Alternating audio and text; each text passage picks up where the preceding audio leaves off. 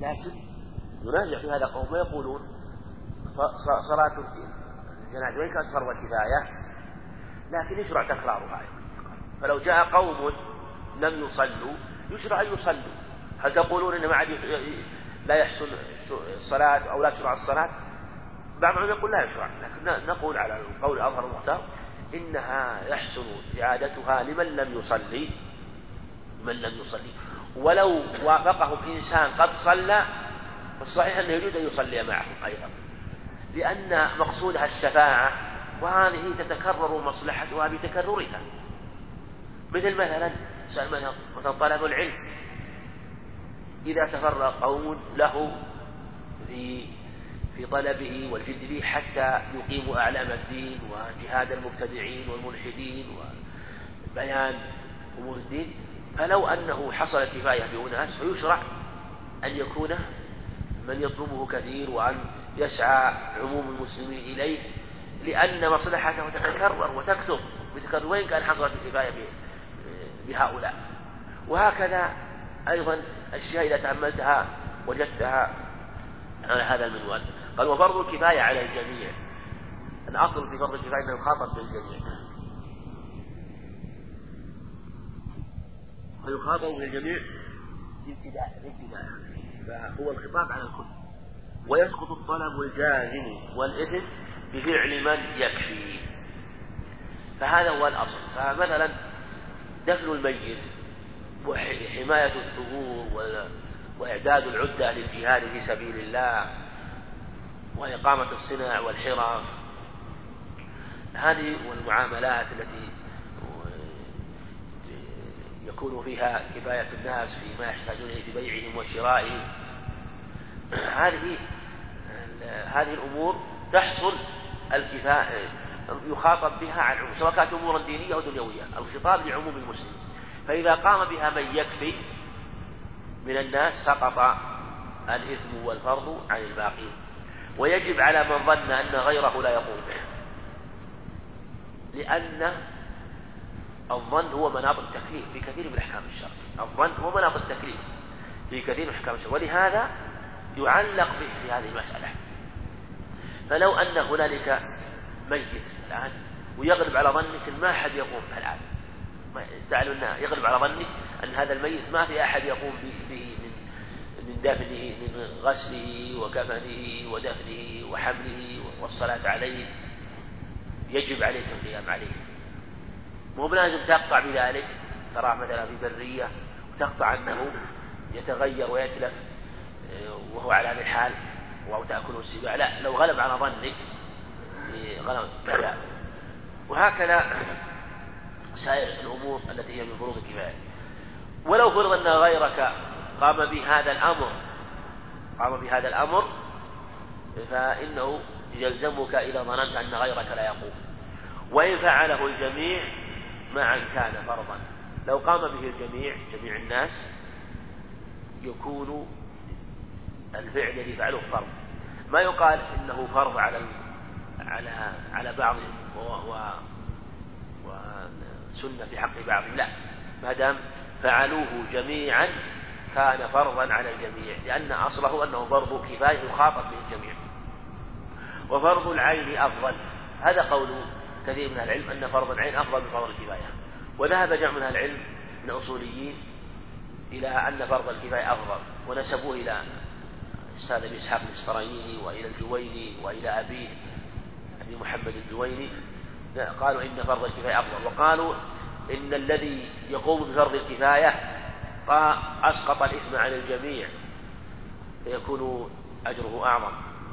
والذي قام بفرض العين أسقط فرضا عليه. والذي أسقط فرضا عن جميع المسلمين يكون أفضل مما أسقط فرضا عن نفسه. والأظهر من ذكر المصنف رحمه الله لأن اهتمام الشرع فرض عين أعظم. فلا يقال مثلا إن صلاة الجنازة أن من صلى على الجنازة أفضل ممن صلى أفضل من صلاة الجمعة. لأن اهتمام الشرع بصلاة الجمعة أعظم وكذلك فرائض الأعيان أعظم وأهم. فلهذا فرض العين أفضل وإن كان فرض الكفاية آه، على هذا الوصف لكن هذه ليست محل القياس وليست محل الاجتهاد هذه أمور تلقى من الشرع. دام دلت النصوص على أنها أعظم الشرع أن أنها أهم وأعظم عند الشرع فعظمها وأهمية الشرع يدل على عظم أجلها. لا بلا شك. فلهذا هو أفضل فرض الكفاية ولا فرق بينه ابتداء. ابتداء لا فرق بين فرض العين وفرض الكفاية فهما على الوجوب الابتداء. كما يخاطب بفرض الكفاية الجميع يخاطب فرض العين الجميع. ويلزمان إنما يختلفان في النهاية من جهة أنه يتبين آه، أن بعد ذلك سقط الفرض عن الباقين بفعل البعض ويلزمان بشروع مطلقة يعني فرض العين وفرض وفرض العين واضح وفرض الكفاية. أنه إذا دخلت في شرعت في فرض الكفاية يلزمك إتمامه. وهذه مسألة في الحقيقة آه، موضع نظر. مسألة اللزوم بالشروع في فرض الكفاية. والقول بأن فرض الكفاية يلزم بالشروع المطلقة في نظر. إذ المشروع لا يغير المشروع كما يقول بعض كما يقول بعضهم فكونه فكونه مشروعا على على على هذا على هذا الوصف يعني على أنه سنة في حقه يعني لو أن الإنسان شرع في فرض كفاية شرع في فرض كفايه وقد شرع غيره وقد سقط عنه وجوب صار صار في حقه سنه هذا المراد إذا كان ليس واجبا في حقه فاذا كان هو هو المؤدي له واجب عليه. لكن لو لو كان قد أدى الواجب غيره وشرع هو فيه مثلا وشرع فيه هل يكون واجبا يلزمه؟ هذا موضع نظر. والأظهر والله أعلم في هذه المسألة أنه لا بد من التفصيل وانه يختلف بحسب المسائل. هذا الأقرب. ولا يمكن أن نجعل قاعدة عامة يقال يقال إن شروع فرض الكفاية واجب. لا يمكن. لأن هذا يخضع لأدلة. فما دل الدليل على الوجوب فهو واجب. وما لم يدل فليس بواجب وأنت بالنظر بهذه المسائل يختلف. في بعض المسائل يجب. فمن شرع مثلا في صلاة الجنازة شرع مثلا في صلاة الجنازة وقد صلي عليها قال بعضهم يلزمه إتمامها كما أنهم قالوا يلزم إتمام النافلة من باب أولى يلزمه إتمام النافلة. فكذلك إذا شرع في هذا الفرض الكفائي الذي قد أداه غيره. كذلك مثلا من شرع في مسألة من أمر من الأمور التي هي فرض كفاية وهو في حقه ليس واجبا. هذا يختلف. لكن هنالك أشياء هنالك أشياء آه، واضح. مثل من حضر الصف في الجهاد. من حضر الصف يعني يلزم وإن كان غير واجب عليه. ولا يجوز له الفرار. ومثلا من مثلا من شرع مثلا في في في مثلا ميت شرع مثلا معه في في غسله وفي تكفينه شرع في العمل فيه وابتدأ هل يقال يجب عليه إتمامه؟ وغيره يقوم بذلك هذا موضع نظر. أيضا يظهر أنه لا يلزم لو أنه ترك العمل ولا أتم ما يلزمه لأن غيره يقوم بذلك ولو شرع بذلك. لكن قد يقولون إن هذا أعمال متميزة وليست متصلة ويفرقون بين ما هو متصل مثلا كالصلاة وليس متصل كالأفعال المنفصلة إلى غير ذلك. فالأظهر في مثل هذا أنه يختلف بحسب المسائل فمنها ما يلزم ومنها ما لا يلزم. وإن طلب واحد من أشياء كخصال كخصال كفارة المحمى فالواجب واحد لا بعينه. فإذا طلب واحد كخصال كفارة إذا طلب مثلا واحد مخير مثلا في خصال الكفارة إطعام أو الكسوة أو العتق مثلا وكذلك مثلا في كفارة الأذى إطعام ستة مساكين أو صوم ثلاثة أيام أو ذبح إذا خير مثلا بين خصال كفارة فالواجب واحد لا بعينه. الواجب واحد منها لكن غير معين. ويتعين بالفعل. إذا فعله تعين إذا فعل واحدا معينا كان هو الواجب. فإذا مثلا ذبح شاة في فدية الأذى كان هو الواجب عليه. قبل أن يفعل نقول الواجب واحد غير معين. لأن المكلف مخير. فإذا اختار واحدا كان هو الواجب عليه. إن أطعم ستة مساكين كان هو الواجب. إن صافت أيام كان هو الواجب. بابتداء الفعل أو بالشروع فيه يتعين. وإن كفر بها مرتبة فالواجب الأول. لو أنه كفرها مرتبة فالواجب الأول. لو أنه آه، مثلا آه، في كفارة في كفارة اليمين. أطعم ثم كسى ثم اعتق فالواجب الإطعام. الكسوة والعتق سنة. لو عكس ابتدأ بالعتق. كان العتق هو الواجب. في كفارة الأذى مثلا لو أنه مثلا بدأ بذبح شاة ثم صام ثلاثة أيام وأطعم ستة مساكين بعد ذلك رتبها. فالواجب هو الأول. لكن هل يقال هذا مشروع أو غير مشروع؟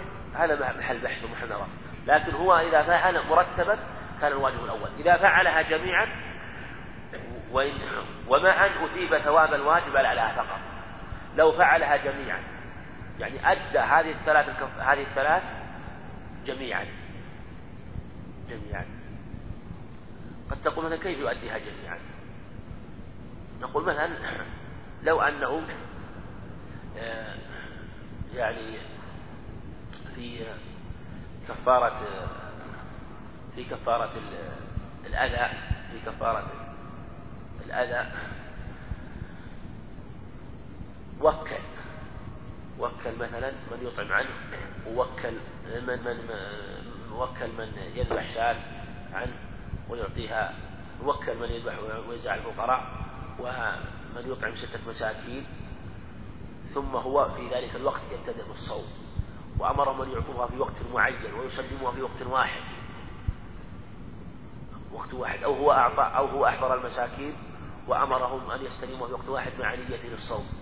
فإذا فعلها جميعا المقصود أنه إذا فعلها جميعا قال يثاب على أعلاها. يثاب على أعلاها. أعلاها.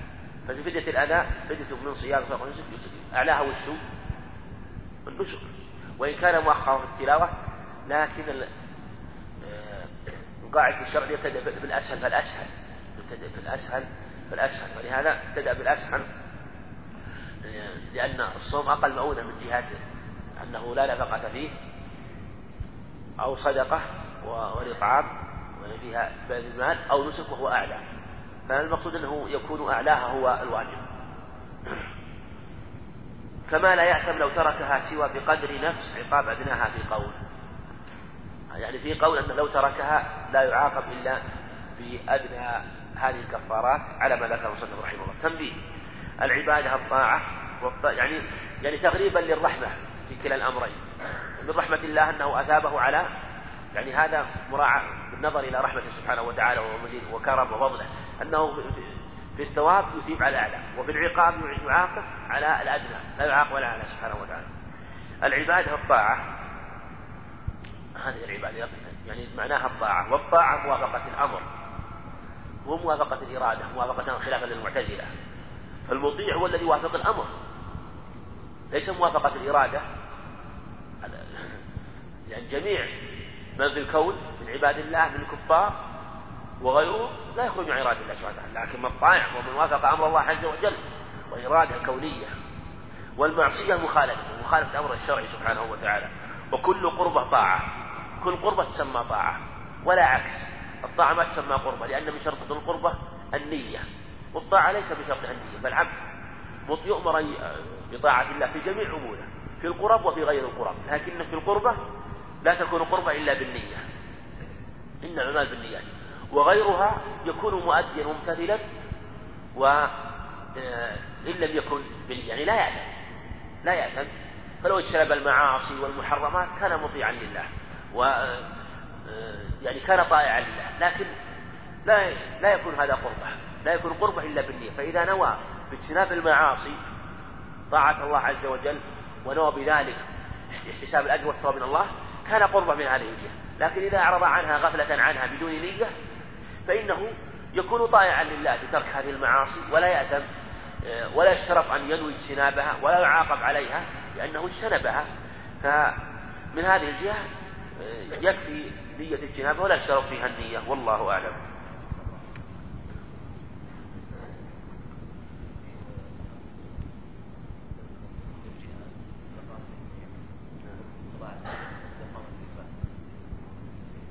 ما في ما في ما يفرق لكن المراد بالبعض اللي يكفي. يعني في الغالب يعني إذا قام ببعض يكفي. هذا هو. كلمة يكفي أدق. من جهة إنها لابد أن تكون فلو قام به بعض لا يكفي فلا لا لابد أن يقوم يقوم ببعض فهم يشترطون آه، الكفاية يشترطون. فإذا قام به بعض وهذا البعض يكفي حصل المقصود نعم فرض كفاية العين من جهة أن فرض فرض الكفاية بعد ذلك يكون سنة في حال يكون لا يكون واجبا. لكن قد يكون سنة وقد لا يكون. مثلا إنقاذ الغريق من البحر. سقط إنسان في البحر. غرق الآن. إنقاذه فرض عين ولا لا؟ طيب طلعنا من البحر. جو ناس ناس جو طبوا في البحر ثاني. يقولون شو قالنا؟ نطب في البحر. طبينا في البحر. إحنا نبي نطلع منه قلنا طلعناه قال ولو بيلقط بالنية. ما في مصلحة. فبعض فروض الكفايات ما فيها مصلحة. ينتهي. إذا منا طلعنا من البحر كل إنسان يدخل فصل ما عندي فائدة. لكن بعض فروض الكفايات فيها فائدة وتكون سنة. بعضها ما يكون مشروعا انتهى الأمر. مثل إنقاذ الغريق مثلا إنقاذ إنقاذ من من الحريق من النار. جو طلعناه. جو واحد قال بفتح وبشوفه العن قل انتهى الأمر. ما بشارككم لو بس مجرد ما أسوي مثل ما سويت. قلنا ما يصلح. لأن ما في مصلحة. اشترط فرض الكفاية بعد ذلك الذي يكرر أن يكون في مصلحة. في مصلحة ما يحتاج تكراره. نعم.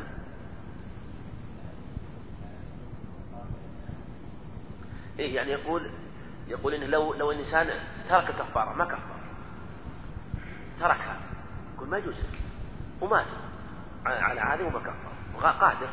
يقول آثم لكن هل هو يأثم؟ يقول اسمه بترك أعلاها أو اسمه بترك أدناها. يعني هل هو آثم اسم بترك؟ مثلا من ترك ذبح الشاة في كفارة الأذى أو آثم بترك مثلا من ترك إطعام ستة مساكين أو إطعام آه، أو صيام ثلاثة أيام على يعني على قول أنها أدنى. فيقول إن عقابه على عقاب مثلا من ترك الصوم ثلاثة أيام اللي هو واجب عليه.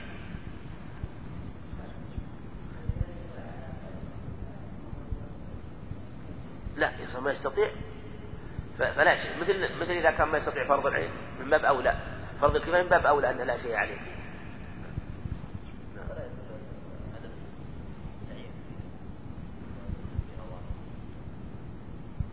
الله أعلم. مسألة الإثم والإثم الله أعلم. يعني في ترك الكفاية يعني فرض الكفاية يعني. الله أعلم. هو يقول على قول يعني. يقول على قول يعني. مسألة يعني كان عنده موضع نظر ما جزم بها قال على قول رحمه الله. السلام عليكم. قال المصنف رحمه الله فصل. الحرام ضد الواجب وهو ما ذم فاعله ولو قولا وعمل قلب شرعا. هذا هو تعريف الحرام. فهو ضد الواجب لأن الحرام واجب الترك والواجب واجب الفعل. هذا من جهة يعني ضد الواجب من جهة يعني الأحكام التكليفية وإلا الحرام ضد الحلال. في قوله تعالى فجعلتم منه حراما وحلالا. فهو لكن هذا من جهة الأحكام التكليفية يعني والتقسيم أن الحرام ضد الواجب. وهو ما ذم فاعله وهو ما ذم يخرج بالذم المكروه والمباح والمندوب لأن هذه لا يذم لا ذم فيها مثل ما سبقنا فاعله يخرج الواجب لأن الواجب يذم تاركه. ولو قولا مثل الكذب والغيبة والنميمة كلها من المحرمات وهي من الأقوال. وعمل قلب مثل النفاق والحسد وما يقع في القلب من البغي وسوء الظن الذي لا يستند إلى دليل و آه، يطلبه الإنسان فمثل هذا من من أعمال القلب المحرمة شرعا لأن لأن التحريم لا يكون إلا بالشرع. ويسمى محظورا. هذه من أسماء المحرم. المحرم لها أسماء كثيرة. كالواجب يسمى محظورا حضره الشرع وممنوع لأن الإنسان ممنوع من الإقدام عليه ومزجور لأن الشرع زجر عنه ومعصية لأنه آه، يكون عاصي الله وسمي معصية وذنبا لأنه آثم بهذا الفعل وقبيح لأن ما حرم الشر فهو قبيح وسيئة لأنه ما نهى عن الشر فهو من السيئة من السيئات. وفاحشة وإثما وحرجا وتحريجا وعقوبة كلها آه، يعني من آه، الأسماء التي جعلوها للمحرم. لكن تختلف درجاتها آه، في بعض الأحيان. وإذا قيل أنه حرام يعني هذا من أعلى درجات المنع إذا قيل أنه حرام. فهو الشيء المنصوص على تحريمه. ويجوز النهي عن واحد لا بعينه كملك أختين ووطئه. نعم. يجوز النهي عند أهل العلم من أهل السنة يقول يجوز النهي عن شيئين أو عن النهي عن واحد لا بعينه مثل ملك الأختين يجوز مثلا ملك الأختين بملك اليمين يملكهما يجوز أن يشتريهما وأن يملك الأختين. لكن لا يجوز أن يجمع بينهما في الوقت. في الملك في الملك يجوز الجمع بينهما. يعني لكن لو لو جمع بينهما في الوضع هذا ما يجوز. لكن هو إذا أراد الوضع نقول محرمة المحرم واحد واحدة منهن لا بعينها واحدة منهن لا بعينها. ما نقول هذه محرمة أو هذه محرمة أو نقول واحدة منهما محرمة يتبين بالفعل. فإذا وضع إحداهما وجب عليه يجتنب الأخرى على خلاف. هل هو من إخراج من ملكه أو غير ذلك؟ المقصود أنه إذا وضع إحداهما تبين أن الأخرى هي المحرمة. وله فعل أحدهما فهو مخير. يعني مثل الواجب الذي فيه مخير مثل واجب مخير مثل كفارة. واجب مخير في الكفارة. والمحرم فيه تخيير لكن الواجب فيه تخيير بالفعل والإقدام والمحرم تخيير في الترك تخيير في الترك. كما أن الواجب له أن يقدم على الجميع ويفعل الجميع. كذلك كذلك في المحرم له أن يجتنب الجميع. له أن يجتنب الجميع. إذا حرم واحد لا بعينه له أن يجتنب الجميع. كما أنه في الواجب له أن يفعل الجميع. فلو كفر بالكفارة مثلا بثلاث خصال كفارة اليمين لا بأس بذلك. وكذلك مثلا لو أراد في المحرم يجتنب الجميع لا بأس. فإن فعل الجميع في الواجب فلا بأس. وإذا اجتنب الجميع في المحرم لا بأس. وإن فعل أحدهما في الواجب كان هو الواجب. وإن, وإن آه، أقدم على أحد وترك الآخر كان هو المحرم الذي تركه. ولو اشتبه محرم بمباح وجب الكف ولا يحرم مباح هذه حال الاشتباه وهي مسألة لها فروع كثيرة مسألة الاشتباه. واشتباه المحرم الواحد. وهي من أصول وهي من أصول باب الاحتياط في الشرع هذه الاشتباه من مما اعتمدها العلم في باب الاحتياط في الشرع وأصولها أصول الاحتياط ثلاثة الاشتباه والاختلاط والشك. اشتباه المحرم بالمباح اختلاط المحرم بالمباح أو بالحلال والشك في العين الواحدة هل هي حرام أو حلال. هذه كلها تجمع أصول الاحتياط في الشرع ويختلف الاحتياط بحسب المسائل في هذا. فقد يكون الاحتياط في الفعل وقد يكون الاحتياط في الترك بحسب الأدلة في بعض المواضع. لكن هذه من مسائلها من مسائل باب الاحتياط في الشرع مسائل الاشتباه. وهي ما إذا اشتبهت عين مباحة بعين محرمة. فإذا اشتبهت وجب الكف ولا يحرم المباح. اشتبهت الميتة بالمذكات. عندنا عندنا عندنا عندنا الآن ذبيحة عنده شاتان. إحداهما مذكات وإحداهما ميتة. لكن لا يدري أيهما المذكات وأيتهما الميتة. في البلد في في له أخت يريد أن يتزوج وله أخت وله وإحداهما أخت له والأخرى أجنبية منه. ما يدري أيهما الأجنبية منه. يجب الكف عن الجميع. يجب الكف عن الجميع. لكن لا نقول إنه حرام كله.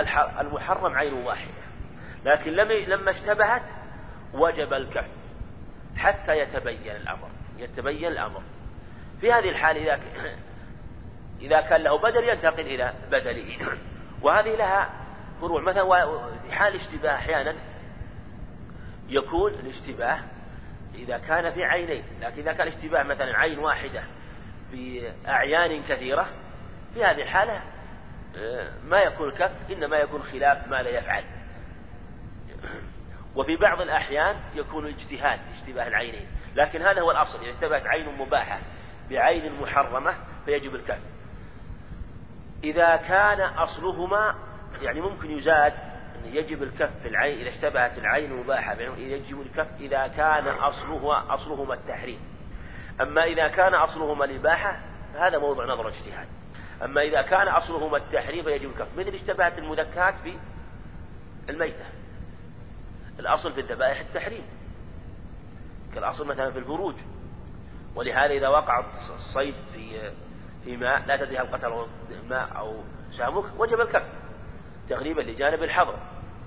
تغليبا ففي هذه الحال يجب الكف ولا يحرم المباح وفي الشخص الواحد ثواب وعقاب. وهذه محل إجماع من أهل السنة أن الشخص الواحد فيه ثواب وعقاب خلافا للمعتزلة والخوارج الذين يقولون إن من وقع في الكبائر وأثم بذلك فإنه من أهل النار. والخوارج يقولون هو كافر في الحياة الدنيا ومخلد من النار والخوارج والمعتزلة يقولون ينزل بين منزلته في الدنيا وفي الآخرة مآله إلى النار كالخوارج. لكن أهل السنة والجماعة كما هي قاعدتهم يقول شخص واحد يجتمع فيه الثواب والعقاب. نعم والفعل واحد.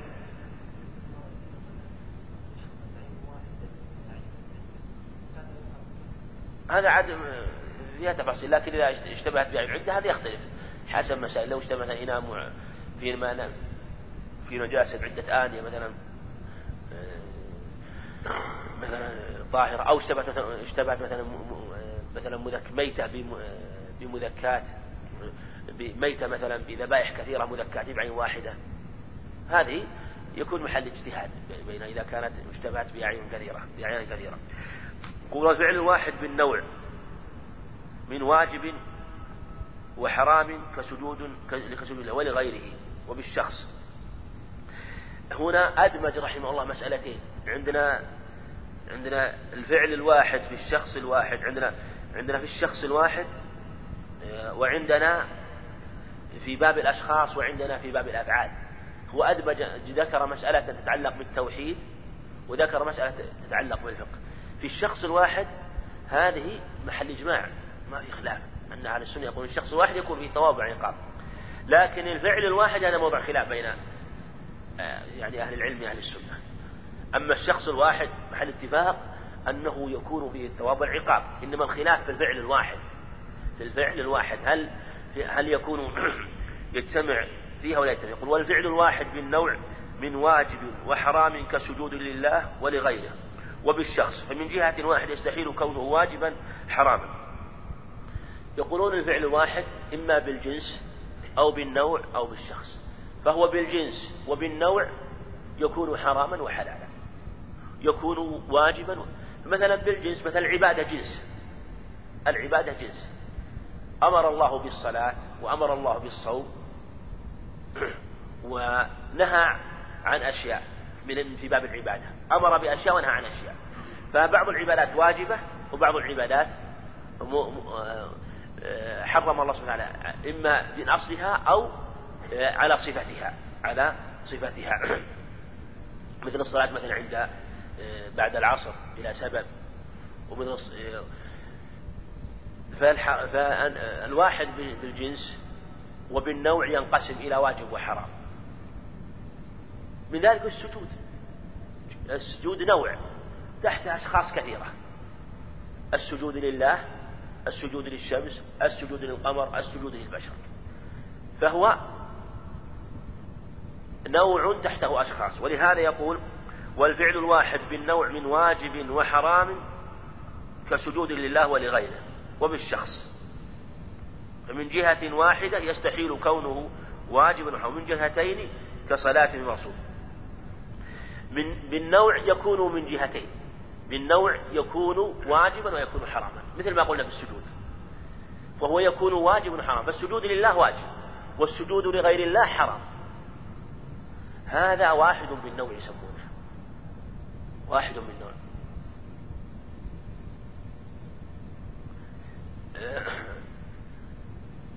فيجوز فيجب السجود لله و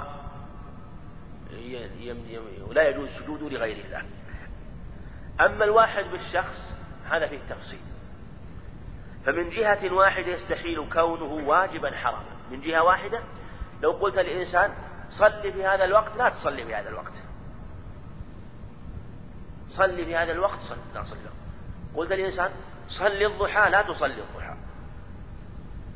يستحيل الأمر لأن الأمر ينافي النهي. فالشخص الواحد في جهة واحدة يستحيل تأمره بأمر وتنهاه في نفس الوقت عن الفعل. فإذا أمرته مثلا صلي في هذا الوقت لا تصلي في هذا الوقت يستحيل هذا. ف فمن جهة واحدة يستحيل كونه واجبا وحراما. ولا ولا يأتي الشرع بمثل هذا. لكن من جهتين لا يستحيل. كصلاة في مغصوب لا يعني لا يستحيل. قوله لا يعني لا يستحيل. فالصلاة في المكان المغصوب وفي الثوب المغصوب هذه لا يستحيل. فهو يجوز أن يكون متعبدا لله بالصلاة آثم بالغصب. آثم بالغصب. ولهذا يقول صنف ولا تصح. وهذه مسألة طويلة من جهة اللي هو مسألة صلاة الصلاة المغصوب المكان المغصوب المصنف رحمه الله يقول وإن كنا نقول إنه لا يستحيل الأمر بها لكن هي آه، لا يستحيل الأمر بها فلو جاءت في الشرع لا بأس. لو جاء يعني يقول, يقول أن الصلاة في البقعة المغصوبة لا تصح. لأنه لا يجوز أن يتقرب إلى الله عز وجل في في هذه البقعة وهو منهي عن الصلاة فيها. هو لا يستحيل ويجوز أن يرد به الشرع لكن يقول هو لا يصح. وهذا مما استدل به الجمهور على صحة الصلاة في البقعة المغصوبة قالوا إن إن الفعل الواحد في الشخص إن كان له آه، جهتان. إن كان له جهتان. يعني إن كان له جهتان وتنفك إحداهما عن الأخرى فلا آه، في هذه الحال لا بأس أن يكون متقربا لله. مثل ما ذكر مثلا في الصلاة في, في المكان المغصوب. فقالوا إنه إذا صلى إنسان في المكان المغصوب هو آثم في صلاته في المكان المغصوب. و صحيحة من جهة أنه تقرب إلى الله عز وجل. قالوا إن الجهة مفكة لأنه يعقل الغصب بلا صلاة ويعقل الصلاة بلا غصب. يعقل أن يصلي في مكان غير مغصوب ويعقل أن يغسل مكان لا يصلي فيه. فالجهة مفكة قالوا إذا انفكت الجهة وعقل أحدهما دون الآخر أن يوجد أحدهما دون الآخر يوجد الصلاة بلا غصب والغصب بلا صلاة. أما أن لا أما أن يكون لا يعقل أحدهما إلا بالآخر مثل صلي في هذا المكان لا تصلي. لا يعقل أحدهما إلا مع الآخر هذا لا يصح الأمر به أما إذا عقل أقول مثلا صلي صلاة الظهر ولا تصلي في هذا المكان. في التنافي ولا ما في التنافي؟ إنسان أمرته. مثل أمرت إنسان. قلت له مثلا مثل ما ذكروا مثلا أمثلة لو أنه أمر خادمه قال خط هذا الثوب ولا تخطه في هذا المكان. وخاط الثوب في نفس المكان. يكون ممتثل وهو ممتثل. هو ممتثل بالخياطة عاص في في المكان. فالجهة مبكة لأنه آه، لا استحالة في كونه يؤدي هذا العمل في هذا المكان فيكون فيكون طائعا له في خياطة الثوب وعاصيا له في أنه خاطه في هذا المكان. فهكذا هو آه الذي صلى في المكان المغصوب طائع لله. في الصلاة عاص لله في كونه آه صلى في هذا المكان. فإذا انفكت الجهة إذا انفكت الجهة فإنه لا يستحيل الفعل الواحد بالشخص الواحد. ومن جهتين كصلاة المغصوب لا ولا تصح ولا تصح. على هذا هو المذهب والجمهور على أنها تصح. ولا يسقط الطلب بها ولا عندها. يعني هذا بعضهم خرج قال إنه آه، أشكل عليهم هذه المسألة فقال يسقط الطلب بها. فمن صلى في المكان المغصوب قالوا يسقط تبرأ ذمته بهذه الصلاة. تبرأ ذمته عندها لا بها. بالصلاة هذه ما تجوز يقول. فلا يسقط الطلب بها لكن برئت ذمته عندها عند أدائها. عند أدائها. يعني قال بعضهم لا معنى لهذا. إذا كان قد أداها وقيل إنه قد سقط الطلب عندها فإما أن تكون برئت ذمته ولا برأت إن برئت ذمته فقد سقط الطلب بها. إن لم تبرأ ذمته ولا تصح فلم يسقط الطلب لا بها ولا عندها. وتصح توبة خارج منه فيه. يعني تصح توبة خارج من المكان المغصوب وهو في المكان المغصوب. وهذا هو الصواب. لو أن الإنسان اغتصب مكان أو دخل بيت إنسان بغير إذنه. بحرا دخل بيت إنسان بغير إذنه. دخل أرض إنسان بغير إذنه. آثم أراد الخروج. طيب هو تاب دخل الآن. قال أنا تبت الآن. إذا أرادوا الخروج هل تصح توبته؟ ويكون حال خروج غير آثم أو هو آثم؟ بعضهم قال إنه يكون آثما لأن في حال خروجه يكون مارا بالمكان الذي غصبه. والصواب أنه لا يكون آثما لأنه لأن هذا في الحقيقة ترك للغصب وتخلص من الغصب ولا حيلة له في التوبة إلا بهذا الطريق. والساقط على جريح بقي قتله ومثله إن انتقل يضمن. والساقط على جريح بقي قتله ومثله إن انتقل يضمن. كذلك لو أن إنسان لو فرض فرض بعض هذه الناس أنه إنسان سقط على جريح سقط على جرحى مثلا منهكون وواقع على إنسان ويعلم أنه إذا بقي على إنسان بيموت. يعني منهك بالجروح طيب. يعني جنبه إنسان من هنا ومن هنا. لو تحرك إلى إنسان آخر ووطئه هلك في هذه الحالة هل يؤمر بالبقاء ولو هلك وقتل الذي هو فوقه؟ أو يؤمر بالخروج بأن ينتقل إنسان آخر؟ ويعلم أنه إذا انتقل إلى هذا يهلك. قال بعضهم ينتقل لأن في حال انتقاله يتخلص من قتل هذا وذاك لا لا يقطع بذلك. وقيل هذا ولهذا ردوا هذا وقال هذا ليس بصحيح. لأنه يعلم ذلك وكلاهما مثلا هذا منهك وهذا منهك.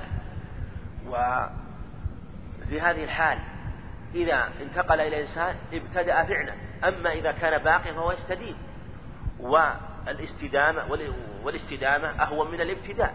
فاستدامة الشيء أهون من الابتداء. ومثل هذا الإنسان يجوز أن يتطيب قبل إحرامه ويستديم الطيب ولو بقي الطيب لكن لو أراد أن يتطيب ما جاز له لكن يجوز أن يستديم الطيب عليه. حالها كذلك هذا نقول يبقى على هذا وإن قتله ولا يجوز له أن ينتقل إنسان إلى آخر لأنه يعلم أنه إذا انتقل قتل قتله. فلهذا في هذه الحال إذا سقط لا يكون آثما. وإن انتقل يضمن بذلك. انتقل هذا يفرض في الإنسان الساقط الإنسان الساقط الذي سقط مثلا آه، آه، بلا اختيار منه أو سقط على إنسان أو وقتل فلو انتقل إلى هذا ضمنه. وتصح توبته إذا ولو كان في هذه الحال لو مثلا كان هو ظالما في سقوطه فتصح توبته منه ولا يكون آثما في حال بقائه لأنه تارك لهذا الذنب. مثل الذي خرج المكان الذي غصبه. ويحرم انتقاله لأنه يبتدئ قتل نفس أخرى وذاك يستديمه والاستدامة أهوى من الابتداء ويلزم الأدنى قطعا. يلزم الأدنى قطعا. لو كان مثلا هو على إنسان مسلم والذي بجواره إنسان كافر. ينتقل في هذه الحال لأن الذي بجوار الكافر فقتله أهون لو كان مثلا على إنسان ذمي والذي جواره حربي فالحربي آه، لا ذمة له ويجوز قتله فينتقل فإذا كان الذي ينتقل إليه أدنى وجب الانتقال إليه آه، في هذه الحال. كما قال صدق والله أعلم. يجب عليه في هذه الحال. يجب نعم. نعم. اللي هو انتقال. ويلزم يعني إنه ينتقل من الأدنى إذا كان ينتقل مثلا من إنسان له ذمة إلى إنسان لا ذمة له. من من معاهد إلى حرب فينتقل قطعا أو كان مثلا ينتقل من مسلم من هو هو يكون فوق مسلم جاثم على صدر مسلم منهك بالجراح وبجواره ذمي كافر. لهذا يلزم من القتل لأنه كافر ليس كالمسلم. نعم. هذا موضع نظر. المصنف ذكر عنه يظهر والله أنه من تمام التوبة وأنه لا طريق له إلا بذلك فالقول بعدم ضمانه متوجه لأنه ليس آثما وليس مخطئا في مثل هذه الحال. نعم. اللي هو.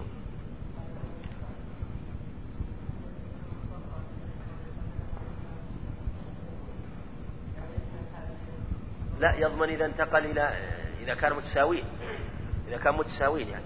وانتقل إلى إنسان فقتله يضمن الذي قتله.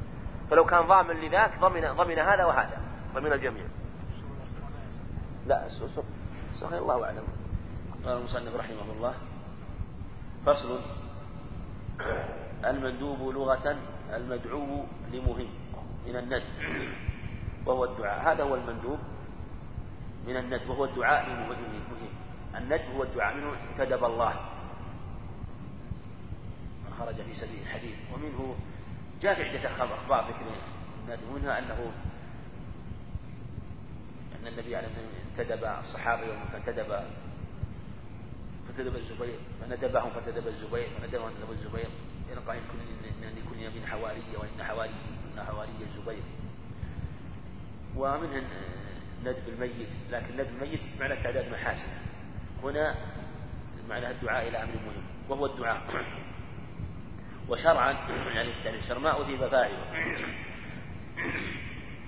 ما أذيب فاعله ولو قولا. يعني مثل الأذكار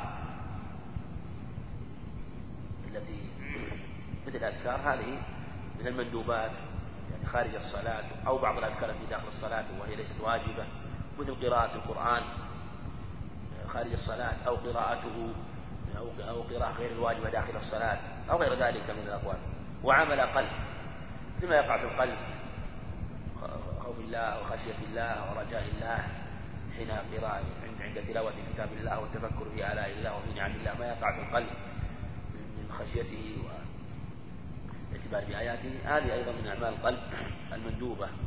لكن أصل هذه الأشياء واجب. لكن ما تكون في القلب حينما تتلى آيات الله وحينما يتعب ويعتبر فهذا من الأمور المطلوبة والمندوبة. ولم يعاقب تاركه. هذا يخرج الواجب لأنه يعاقب تاركه. مطلقا يخرج الواجب على الكفاية أو الواجب الموسع أو على التأخير لأنه ما يعاقب مطلقا مثل ما سبق. إنما يعاقب إذا تركه, تركا كليا. ويسمى سنة. تسمية المستحب هذه اصطلاحات لعلماء الأصول ذكروا اصطلاحات ما لها أصل في الشرع كما قال جماعة العلم يعني هذه التسميات ما لها أصل من جهة الشرع إنما هناك اصطلاحات ويختلفون في كثير منها وكلها متقاربة في الحقيقة وبعضهم يميز بينها ويجعل بعضها أحسن من بعض أو بعضها أفضل من بعض وبعضهم يجعلها رتب فيجعل بعضها من الرتبة العالية. وبعضها في الرتبة الوسطى وبعضها في الرتبة التي هي أدنى من الوسطى ويسمى سنة ومستحبا وتطوعا وطاعة ونفلا وقربة ومرغبا فيه وإحسانا والأظهر أنها كلها يعني مثل ما ذكر وصنف أن معناها واحد لكن لا شك بلا خلاف أن النوافل أن أن ما سوى الواجبات من السنن القولية والفعلية تختلف رتبه ما إشكال هذا واضح لكن عن تسمية هذا سنة وهذا مستحب وهذا فضيلة وهذا رغيبة وأن هذا أعلى هذا كله يحتاج إلى دليل. والتسميات التي لا أصلها اصطلاحات لا تنسب إلى الشرع لكن تنسب إلى الاصطلاح لا بأس بذلك. وإذا اصطلحوا على أن يجعلوا السنة في أعلى الرتب والفضيلة تتلوها والرغيبة مثلا تتلوها أو بالعكس فكما يقول لا مشاحة بالاصطلاح لكن لا ينسب إلى الشرع ويقال إن الشرع جعل هذا لما هو أعلى وهذا لما هو متوسط وهذا لما هو أدنى إلا بدليل. أما التفاضل فهذا أمر واضح.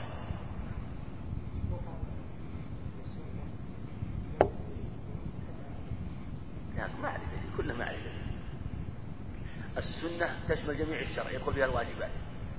عليكم بسنتي وسنة الخوارج السنة في الشرع تشمل جميع ما سنة وكيف ما جاء عنه عليه الصلاة إنما هذا حتى اصطلاحهم بنفس السنة كله من اصطلاحاتهم الخاصة نعم. ولهذا قال وأعلاه سنة. نعم.